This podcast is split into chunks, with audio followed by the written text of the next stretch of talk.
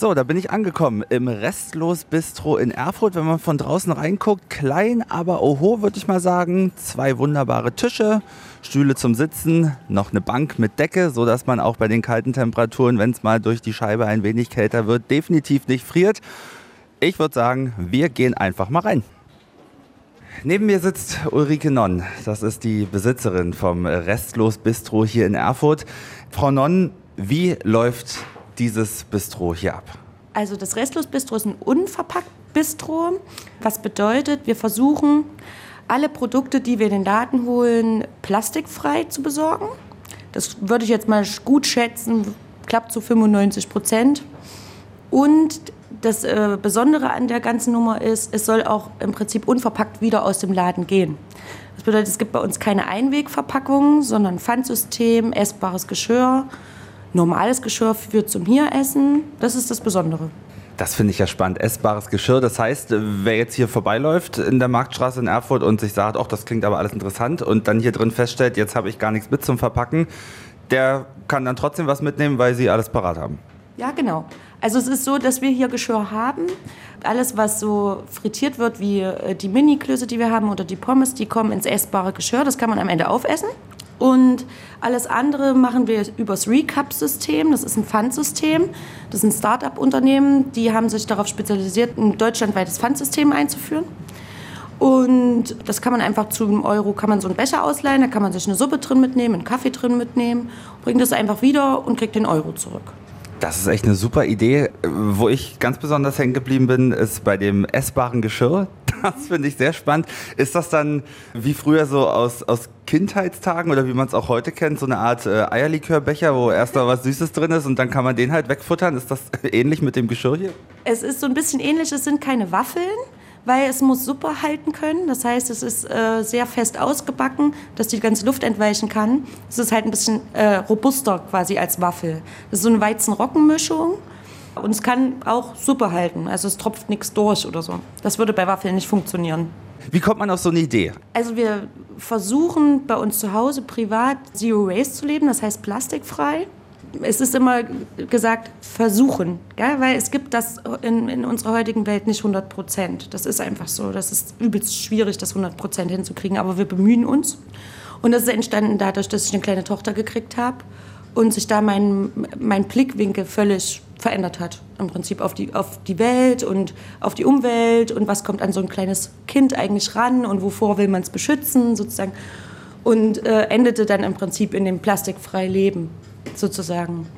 Äh, ich habe auch immer alles schon selber gekocht. Ich habe lange in der Gastronomie gearbeitet, auch in der Küche und so. Und dann war das eigentlich relativ schnell klar, dass ich diese beiden Lebensbereiche miteinander vereinen müssen. Dass ich irgendwas aufmache, was irgendwie den Umweltschutz in die Gastronomie bringt. Jetzt ist es ja so, dass man im Alltag viele Sachen macht, weil man sie einfach macht. Man ist das gewohnt. Aber ich glaube, Sie sind schon so eine Plaste-Expertin, auch wenn es um, um die Umwelt geht.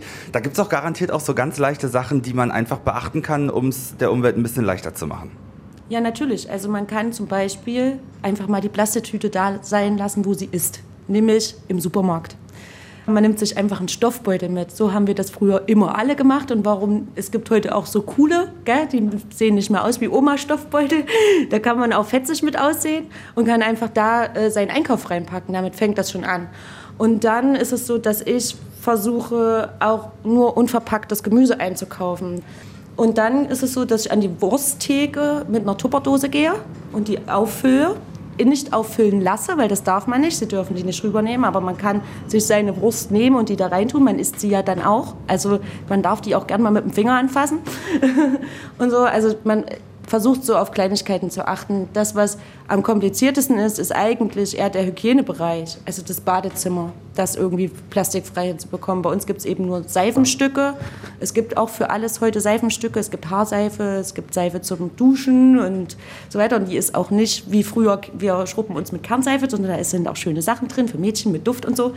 Und wir benutzen Bambuszahnbürsten und keine Plastikzahnbürsten. Und wir benutzen Zahnputztabletten anstatt Zahnpasta aus der Tube und so weiter. Also gibt es ganz viele Sachen, wenn man sich einmal so ein bisschen beschäftigt damit und versucht, Plastik zu vermeiden, wird man sehr experimentell.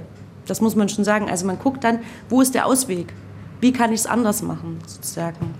Aber am wichtigsten, wenn man anfangen will und ein bisschen darauf achten, ist immer Plastiktüte liegen lassen, gucken, dass man das Gemüse unverpackt bekommt, gucken, ob man mit der Fleischfachverkäuferin einen Deal mit der Tupperdose hinkriegt. So, das sind so die einfachsten Dinge. Jetzt stelle ich mir gerade vor, ich habe eine Tupperdose in der Hand und sage der, ich will das bitte da reintun, um halt diesen äh, Plastikkram zu vermeiden. Wie sind da so die Reaktionen? Was haben Sie da schon so erlebt? Also die meisten sind relativ positiv muss ich ganz ehrlich sagen, ich glaube, mir ist es nur zweimal passiert, dass mir jemand gesagt hat, er würde das nicht machen. Und dann habe ich gesagt, ja, dann kann ich bei Ihnen nicht einkaufen gehen.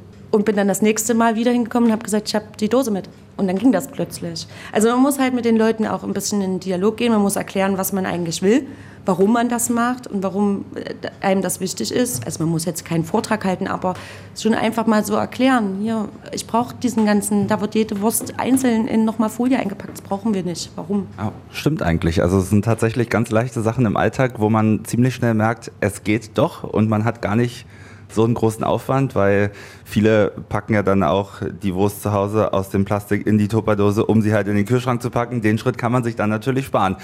Ganz vom äh, Thema Essen mal weg. Die Möbel, die hier drin stehen, das gehört Ihnen gar nicht, mehr oder weniger, kann man so sagen. Genau, die Möbel gehören mir nicht, sondern gehören Luise de Fair. Und zwar ist das so, dass sie Sperrmüllmöbel sammelt oder in Haushaltsauflösungen welche aufkauft und aus den Möbeln wieder das macht, was sie mal waren. Also nichts Neues oder so, sondern die werden einfach ganz liebevoll behandelt, geölt, lackiert und so weiter, dass sie wieder schön aussehen. Und dann kann man, wenn einem hier was gefällt, kann man es einfach kaufen. Also wir verkaufen quasi unsere Möbel hier und kriegen dann einen neuen. Das ist ja auch ein super Deal. Also da kann man nicht nur was für den Hunger tun, sondern wenn man sagt, Mensch, der Tisch, der passt hier super in mein Wohnzimmer oder der Stuhl neben den Sessel noch in die Ecke, 1a, möchte ich haben, dann setzt man sich einfach mit der Kollegin in Verbindung, macht dort einen Preis aus und dann geht das quasi in so einer Rückkopplung, der Stuhl ist weg und für sie kommt ein neuer. Genau, so läuft's. Super spannend. Also das kenne ich so tatsächlich auch noch nicht. Ist ja dann vielleicht auch noch mal was ganz Neues. Und ähm, was gibt's so? Wir machen um 11 auf. Also wir starten mit dem Mittagsgeschäft. Es gibt bei uns Suppen, immer wechselnde jede Woche, weil wir, wie gesagt, ein saisonal und regionales Bistro sind. Wir holen wirklich unsere Produkte hier so von den Biobauern um uns drumherum. Was bei uns halt das wirklich Wichtige ist, sind die Mini-Klöße. Also wir machen auch was rein Thüringisches. Wir machen kleine Mini-Klöße, richtige Thüringer Klöße, frittieren wir aus in der Fritteuse. Und da gibt es äh, ganz viele verschiedene Varianten, die zu essen, auch süß, wenn man will. Und dann machen wir Pommes, sehr gute Pommes, weil aus der ordentlichen Sommerdaer Kartoffel werden die gemacht. wir machen auch was für einen süßen Zahn, wir haben einen schönen Milchreis. Was wichtig ist, fast alles bei uns wird vegan gekocht. Also ich wollte, dass alle alles essen können. Also es gibt kein Fleisch im Laden, das muss man mal dazu sagen. Man kann auch einfach manchmal einfach darauf verzichten. Wir haben jetzt gerade Nudeln, da machen wir eben Käsetopping, dass es nicht nur so rein vegan ist. Wir haben auch einen schönen hausgemachten Kräuterquark und so weiter, äh, damit so alle so ein bisschen auf ihre Kosten kommen.